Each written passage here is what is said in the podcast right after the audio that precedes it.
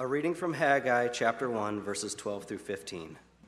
Then Zerubbabel, the son of Shealtiel, and Joshua, the son of Jehozadak, the high priest, with all the remnant of the people, obeyed the voice of the Lord their God and the words of Haggai the prophet, as the Lord their God had sent him. And the people feared the Lord.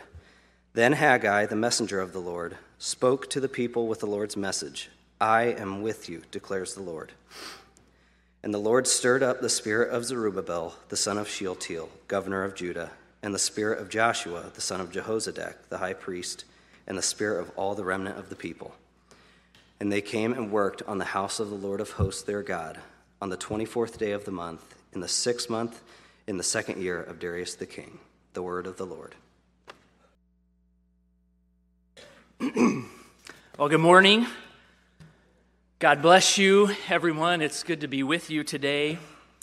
Worship team, thank you for preparing our hearts and our minds. And Nate, thank you for reading that scripture for this morning. Today, I want to talk to you about obeying the voice of God. I heard this uh, funny story about a pastor and a song leader that weren't getting along. In fact, the, their conflict started to spill over into the services. On one Sunday, the pastor had a message about giving, and the song leader finished the service by leading the song, Jesus Paid It All. Another Sunday, the pastor had a message about holding our tongue and not gossiping. And the song leader finished uh, the service by singing, I love to tell the story.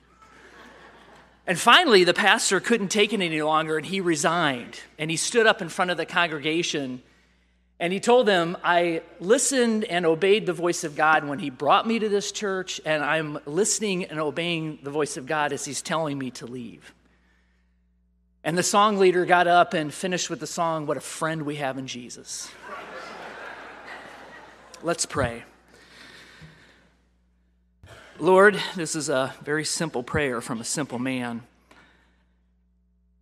I've been praying to you for some time now to bring focus and clarity to this message, to speak to our hearts, that we could uh, open up our minds and our hearts to be receptive to your voice, your whispers, your nudges, your suggestions, the Holy Spirit. Lord, I want you to take this service over. I want you to, it to be your voice, not mine. Speak to us this day what you would want us to hear. In your name we pray. Amen. So last week, Rick opened up this series in the book of Haggai, and we find that the people of Judah have been spiritually dead for 16 years. They were exiled for 70 years because they didn't want to obey God. They didn't want a king over them uh, that God picked. They wanted their own king. And so God allowed other kings from other nations to come in and take them captive and but one touch, one favor of God's hand on this king named Cyrus of Persia, he nudged King Cyrus to let the people of Judah go back to Jerusalem and to build God's temple so he could be present with them, he could reside with them. And so God's people obeyed. The people of Judah went back to Jerusalem. They began to build the temple. They started with building the temple foundation, and then it stopped the construction stopped. What's interesting is that the book of Haggai doesn't really explain why it stopped, but you have to read the book of Ezra. And Ezra gives you the backdrop, the backstory of what really happened, why the people stopped. And what's interesting is it doesn't say that they become dumb, fat, and happy. It doesn't say that they stopped because they ran out of materials. It says, in a sense, they stopped because they didn't listen to the voice of God and they didn't obey him. In Ezra chapter 4, it says that the people living in the land, not the people of Judah, but the people living in the land, didn't want the temple to be built. And so they brought trouble upon God's people. They discouraged them. They harassed them. They intimidated them. They brought lawsuits against them. It says they hired attorneys to file a cease and desist orders and to file injunctions. And what happened to God's people is they become scared and intimidated and discouraged. They became compromised. And they stopped listening to God's voice. And for 16 years, the temple project was abandoned and God's house laid in ruins. And there's been no worship of God for 16 years. There's been no sacrifices. And so these people are spiritually dead. There's no spiritual life because all of those things centered around the temple. That's where God dwelt. And what do people do when they don't focus on God? They focus on themselves. And God's people started to focus on themselves. Instead of building his house, they built their houses. They built their careers. They chased after the toys in their lives that they wanted. And Haggai comes on the scene not to, to punish them and not to sort of put the hammer down on, him, on them. He comes to encourage them because that's how God is. And Haggai says to them, Hey, your priorities are upside down, as Rick said last week. Your priorities are upside down. In fact, he said, Your priorities are so upside down that you have taken. You have taken the paneling that was imported from Lebanon, designed and intended to decorate the interior of God's house. You've confiscated it and you've used it in your own houses. And he said, You're impacted if you remember in chapter 5 and 6, or excuse me, in verse 5 and 6 of uh, chapter 1 of Haggai, Haggai says, Consider your ways. You sow much, but you reap little. You, you're eating, but you're still hungry. You're drinking, but you're, you're still thirsty. You're making clothes, but you're still cold. And then he says this He said, You earn wages, but it's like putting your money into bags with holes in it. Have you ever felt that way? You earn some money and then all of a sudden it's gone. You're like, where, where did that go? I feel like that way when I go to Costco. I mean, Jody sends me to Costco for three or four or five items. I think I'm going to spend 70 bucks. I end up spending 370 bucks. And I'm like, what happened? And basically, what he's saying to these people as he's encouraging them is he's saying, You're unfulfilled because you're not in agreement with God. You're not walking with God.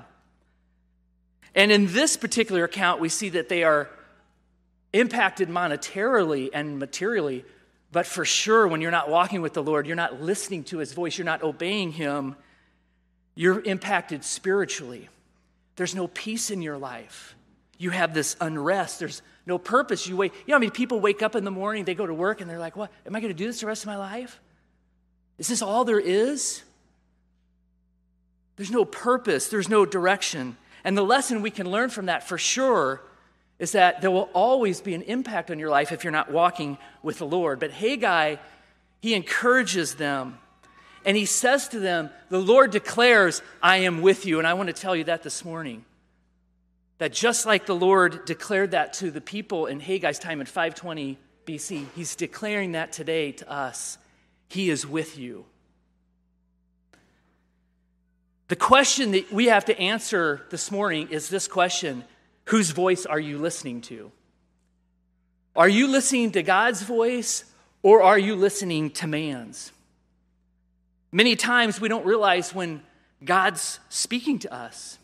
We don't have a Haggai, we have the Holy Spirit because we are the temple. 1 Corinthians chapter 6, Paul writes, Don't you know that your body is the temple of the Holy Spirit which is in you?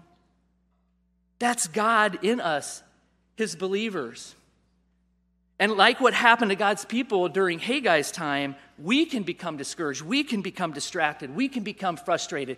We can allow God's voice to be drowned out, choked out by things that are around us TikTok, Instagram, Chat GPT, Facebook, 24 7, CNN, Fox News, Netflix, Hulu, Disney Plus, the careers we go after, the toys that we chase in life.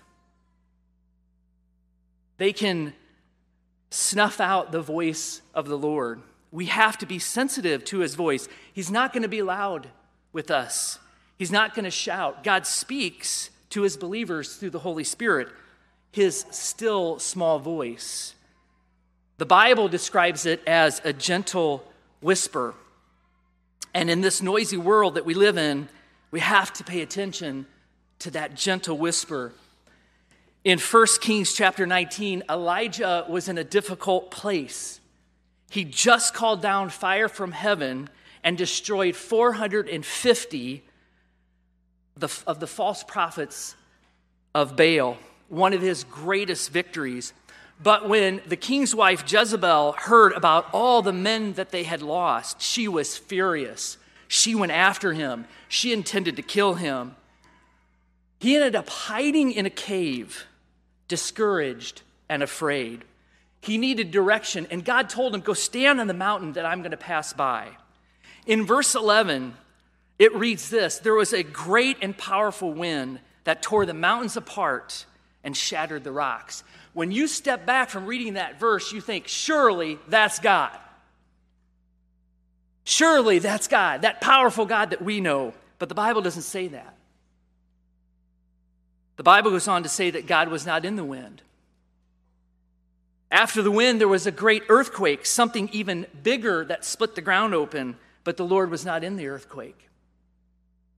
After the earthquake, there was a great fire that consumed everything, but God was not in the fire. After the fire, the scripture says, there came a gentle whisper. That's God telling us how he speaks to us. Are you sensitive to God's whisper? In the original language, the word obey means to give ear to. Six times in the Gospels, Jesus said, He that has ears, let him hear what the Spirit is saying. Everyone has ears. He's not talking about our physical ears, he's talking about our inner ear. He's asking and saying, Are you sensitive to my whisper, my gentle voice? I'm not going to shout. I'm not going to be loud. God's not forceful. He's not going to override your will, what you want to do. He'll lead you by these gentle whispers, the still small voice. But you know, it's easy to ignore it. It's easy to push it away and push it down. But if you'll start obeying these promptings, as the Bible calls them, these suggestions these nudges from the Holy Spirit. In Psalms 32 8, the Lord says this I will guide you along the best path of your life.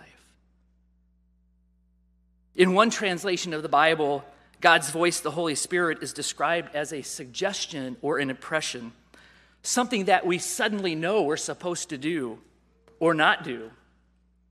When we have these impressions on the inside, a prompting, say, to be good to someone, it just comes out of nowhere. We see a coworker and suddenly we have a desire to be good to them. We feel compassion on someone and uh, something says, just let them know that you care.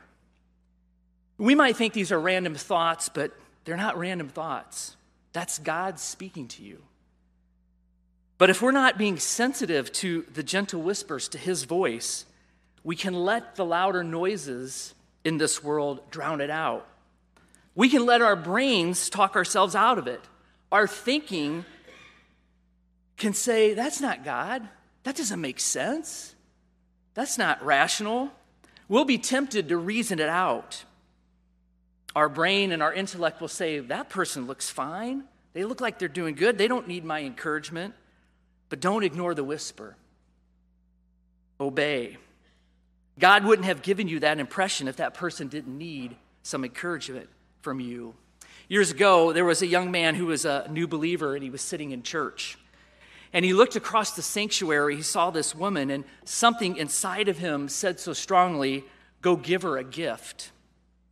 He felt this impression to be good to her, but his mind said, You don't even know the lady.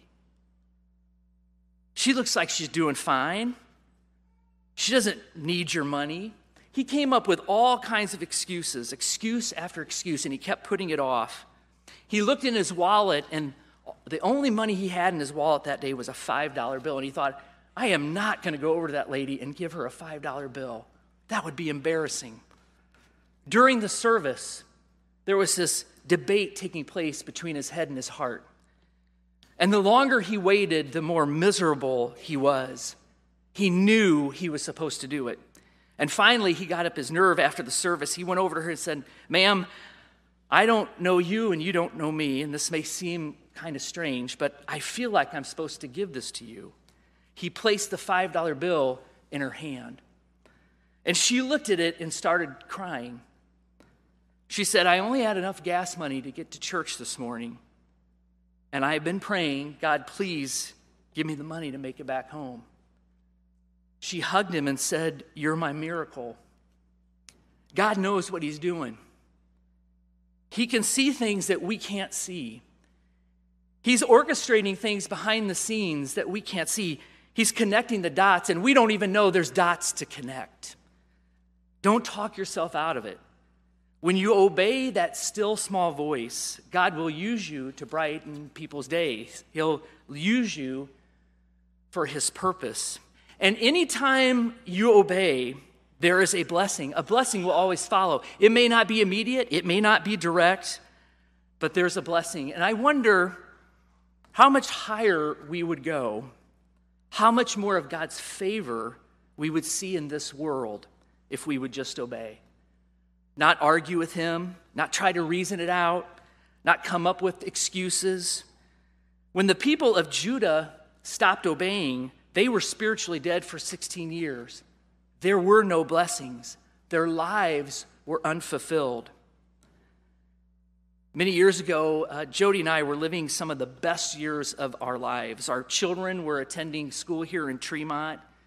We loved the neighborhood we lived in. They had a great friend group. They were participating in extracurricular activities and summertime activities like softball and baseball. Our marriage was going well. I would even say it was thriving at that time. My career was going well. We loved the little house we were living in. Life was good. And one day I came home from work. I walked into the kitchen, and Jody is, was uh, washing dishes at the kitchen sink. And she turned and looked at me. I still had my briefcase in my hand, I still had my suit on. And she said, About an hour ago, you got a call from the church. And they want you to consider taking the job as principal of the school attached to the church's children's home in Leo, Indiana. And they said, with your training and background, you'd be a perfect fit. They're having a really hard time finding somebody. And then she said, but I've prayed about it and we're not going. she gave me permission to tell that story. To this day, Jody and I often talk about how our thoughts overrode the Spirit how we probably have missed out on blessings moving to Indiana. Yes, there's been blessings here, no doubt. Our mind was telling us that doesn't make sense. Why would you uproot your family and move to Indiana? Life is going well. It doesn't make sense to make less money and have less benefits. It doesn't make sense to step back in life when you've been working so hard to move forward in life. We didn't listen to the whisper. Jody calls it quenching the spirit. Listen, God wants to lead us down the best path for our lives. And if we're sensitive to his voice and we pay attention to our inner ear, there's really no limit that God can take us. Oftentimes, we think God only talks to us about the big things in life, like salvation, redemption, doctrine, sanctification, moving your family to Indiana. But God talks to us about the everyday things in life, the practical things in life. In Isaiah chapter 1, verse 19, Isaiah said, If you are willing and obedient, you shall eat the good of the land. But if you refuse and rebel, you shall be devoured by the sword. For the mouth of the Lord has spoken. What is Isaiah saying? Isaiah is saying God is a rewarder to those who obey his voice. Not with just the big things in life, but the everyday practical things. Hey, you need to make a call to that person and give them some encouragement right now. Hey, you need to be more disciplined with your spending. Don't buy that.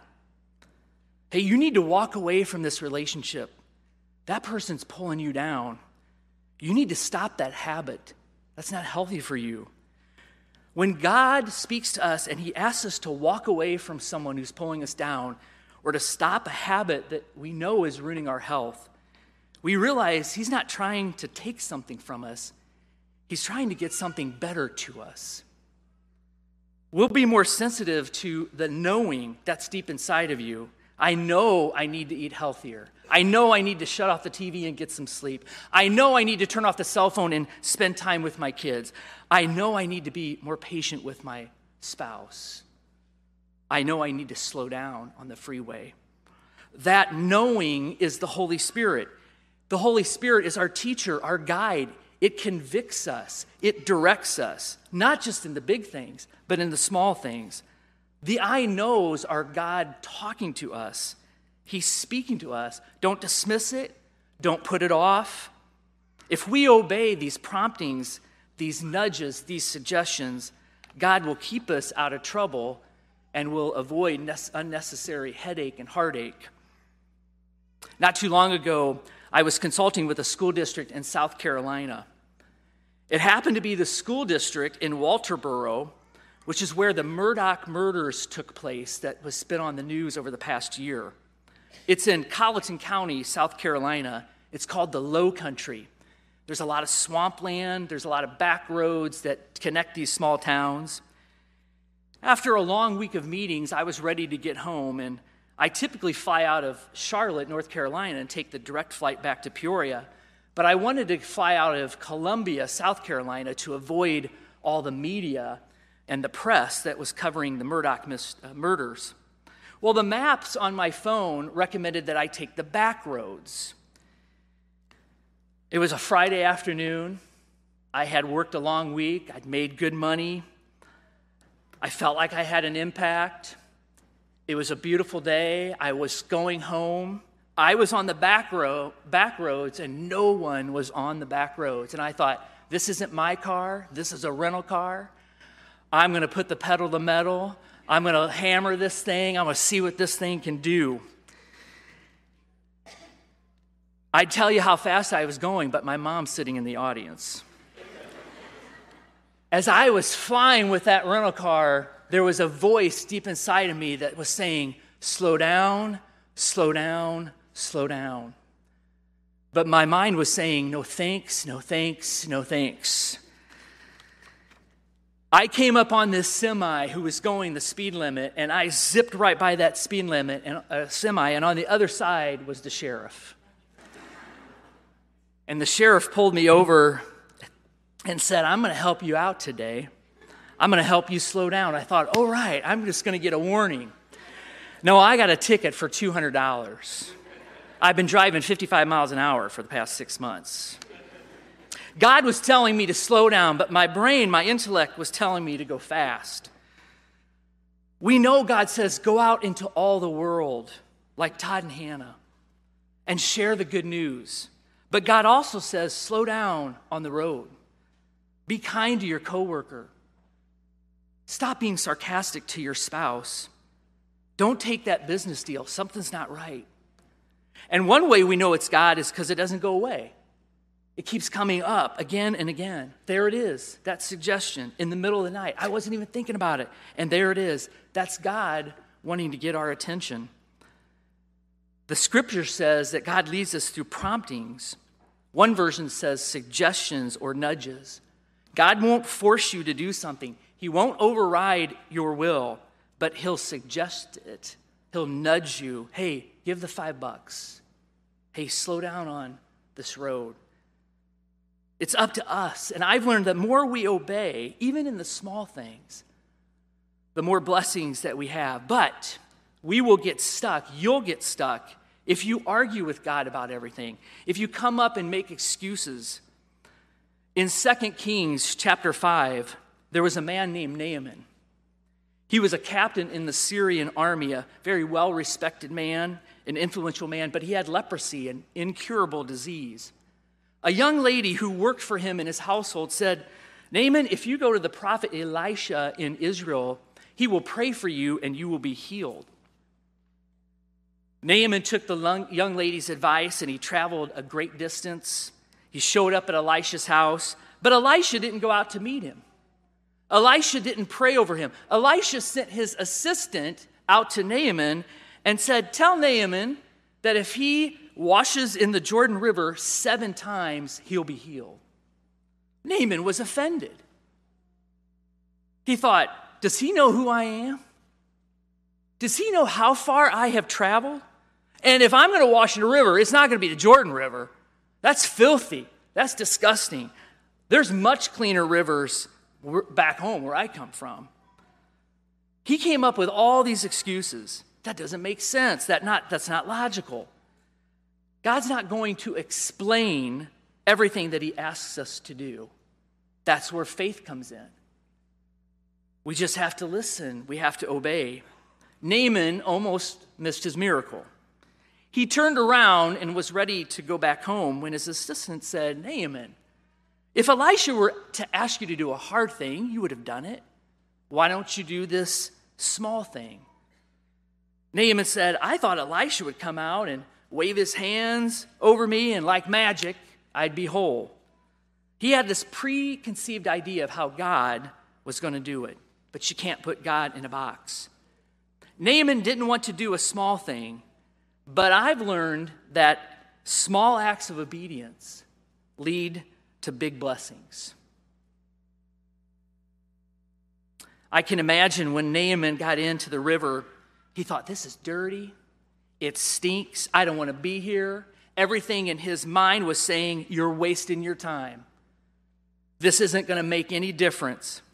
And if you allow it, your mind can talk you out of God's best.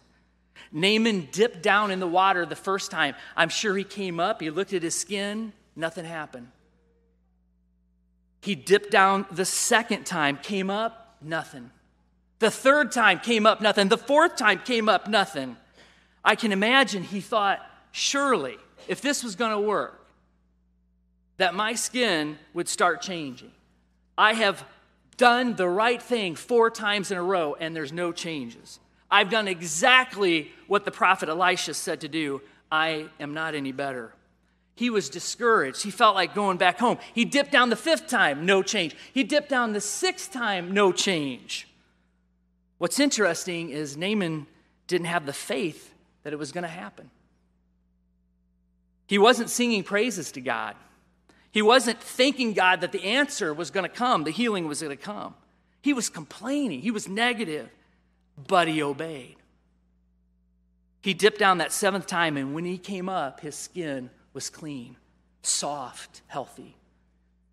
Here's my point the healing wasn't in the water. If it was, he would have been healed the first dip. The healing was in the obedience. And I wonder could it be that your healing will come when you obey? The healing of peace that will come to you when you finally obey the Spirit who's been telling you to forgive that person who hurt you so many years ago. The healing of the emotional heaviness that can be lifted when you let go of bitterness that you've been holding on to. The healing that can come to your marriage when you obey the Spirit that's telling you, be quick to listen, be slow to speak, don't get so angry at your spouse. Be sensitive to the gentle whisper, the promptings, the impressions. The reason God whispers to you is because He's close to you. You don't whisper to strangers, you don't whisper to people you barely know. You whisper to your spouse, you whisper to your children, people you know and you love. That's God whispering to you. He, you're his child. He loves you. He wants the best for you. In Psalm 25, it says, The secret of the Lord is with them that fear him. When you honor God, he'll tell you secrets. He'll whisper things in your inner ear. He'll give you insight that you otherwise wouldn't have known. You don't know how you know it, you can't explain it, you just know. Sometimes we hear about people getting into trouble for insider trading. That means somebody on the inside of the company is giving information to somebody on the outside of the company about something that's going to affect the price of the stock. And that way they can sell or buy more stock. They have an advantage because they have inside information. That's what God does for us. He knows where the good breaks are, and He knows when we need to put on the brakes. He knows what deals to take, what contracts to sign, what relationships to get into, and he knows which ones to stay away from. Sometimes you'll be in a situation and everything looks fine on the surface, but you have an unrest and uneasiness in here. And an alarm is going off. Something is saying, This isn't right. Stay away from that person. Don't take that business deal. Don't take that job. It's not the right timing. Don't move forward with that project right now. Don't talk yourself out of it. Don't overanalyze it. Just obey. When Jody and I bought the land to build our house that we live on currently, we wanted to pay off the land and we wanted to get ourselves in a financial, good financial position to build the house. We worked really hard, we sacrificed. We got to a point where we were debt free and we had cash built up in reserves and we had some equity in our small house in Tremont. All the boxes were checked on the surface. It looked good to build. But one day, while I was at work, Jody called me unexpectedly out of the blue, and she said, I know that we're ready to build our house, and we're in a good financial position. We worked hard. But I was reading scripture this morning and praying. I have this strong impression that we're supposed to wait. Well, it didn't make sense to me. I was ready to build. On the surface, everything looked good, but in here, for Jody, there was an alarm going off. Well, I've learned you don't argue with Jody. I didn't challenge her. I said, okay, we'll wait. I didn't realize we'd be waiting for seven years. Seven years later, we're sitting at the dinner table in our small house in Tremont. And I remember we looked at each other and smiled, and we said, We're so content in this small house. We could live here forever we decided to put the dreams of building our home on the shelf and just enjoy being content in a small house. Within a few days of that dinner conversation, there was a couple that came to our house who had never been at our house before. They instantly fell in love with our house and asked if we wanted to sell it. I said, no, we, we don't have any plans to build. In fact, we've sort of put that on the back shelf for a while. Within an hour of that couple who had never been to our house before, they gave us such an offer we couldn't refuse. They paid us double the amount that we bought it for. And they, on top of that, they said, You can live in your house for a year and not disrupt your family as you build your new house. That's inside information. We could never have dreamed that that would be offered to us. God gives us inf- inside information. He see things that we can't see. But many times, when we look back over our life, we reflect on the mistakes we made, the disappointments, the failures. If we're honest, most of the time, we can see how God tried to warn us. We felt an uneasiness. We knew something wasn't right, but we wanted it our way so badly we overrode it. We got into a relationship we shouldn't have got into. We moved forward on a project that he was telling us to put the brakes on. We took or left a job when he said, it's not the right time to do that. Don't talk yourself out of it. Don't come up with excuses. God is saying to us what he said to the people of Judah when they had lawsuits filed against them. They had cease and desist orders. They had injunctions. They had trouble brought upon them. He is saying, I am with you. In the book of Ezra, as we read about the pressures, the social pressure, the legal pressures that were placed on God's people that caused them to stop building, start listening to the voice of man, we find that they became discouraged and they forgot that God was with them. They became spiritually dead. Their priorities became upside down and they became compromised. Will you be compromised? Will you fold? Will you give in? Will you stop listening? Will you stop trusting? Will you stop obeying God's voice in this generation of our culture that we live in? Or will you be like Gerald Groff, who listened to God's voice? He obeyed God's voice. He didn't compromise with social pressure and legal pressure. Gerald Groff is a Christian who began working for the U.S. Postal Service after years of missionary work in Africa and Asia. After time spent on the mission field, he wanted a career that would allow him to keep the Sabbath for attending church and resting. And since the mail wasn't delivered on Sundays, the job working for the U.S. Postal Service seemed like a pretty safe bet.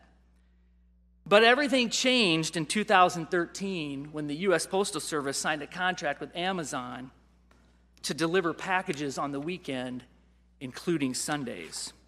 All of a sudden, Gerald was required to work on Sundays, but he was convicted to keep the Sabbath a day of worship and rest.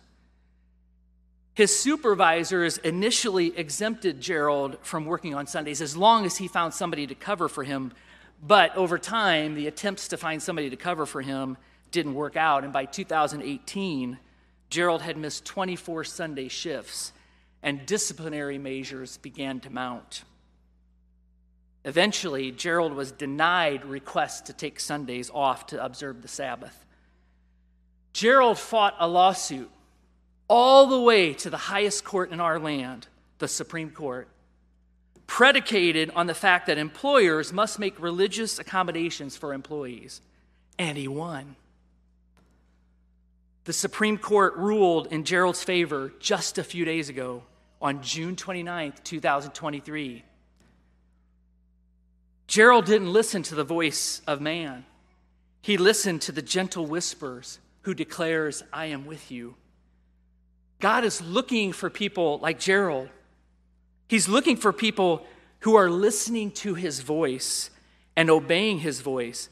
People like Todd and Hannah, that at the slightest impression, the smallest suggestion, when God says, go here, they go.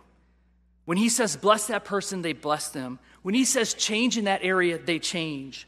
When God says, don't compromise the Sabbath, they don't compromise. They don't argue. They don't make excuses. They don't override it. They don't talk them, themselves out of it. They just obey. Let's pray. Lord, uh, thank you for being with us this morning. And may our hearts and our head now be open and receptive to your spirit, your gentle whispers, your nudges, your suggestions, to help us even in the practical things in life, to guide us and direct us and console us. We thank you for the ultimate gift of salvation, for dying on the cross so many years ago to give us a hope of living with you in heaven. We thank you so much for the blessings and for this congregation that we can come together and worship you. Walk with us, Lord, this week. Guide us with your spirit. In your precious and holy name we pray. Amen. May you go in peace and have a wonderful week.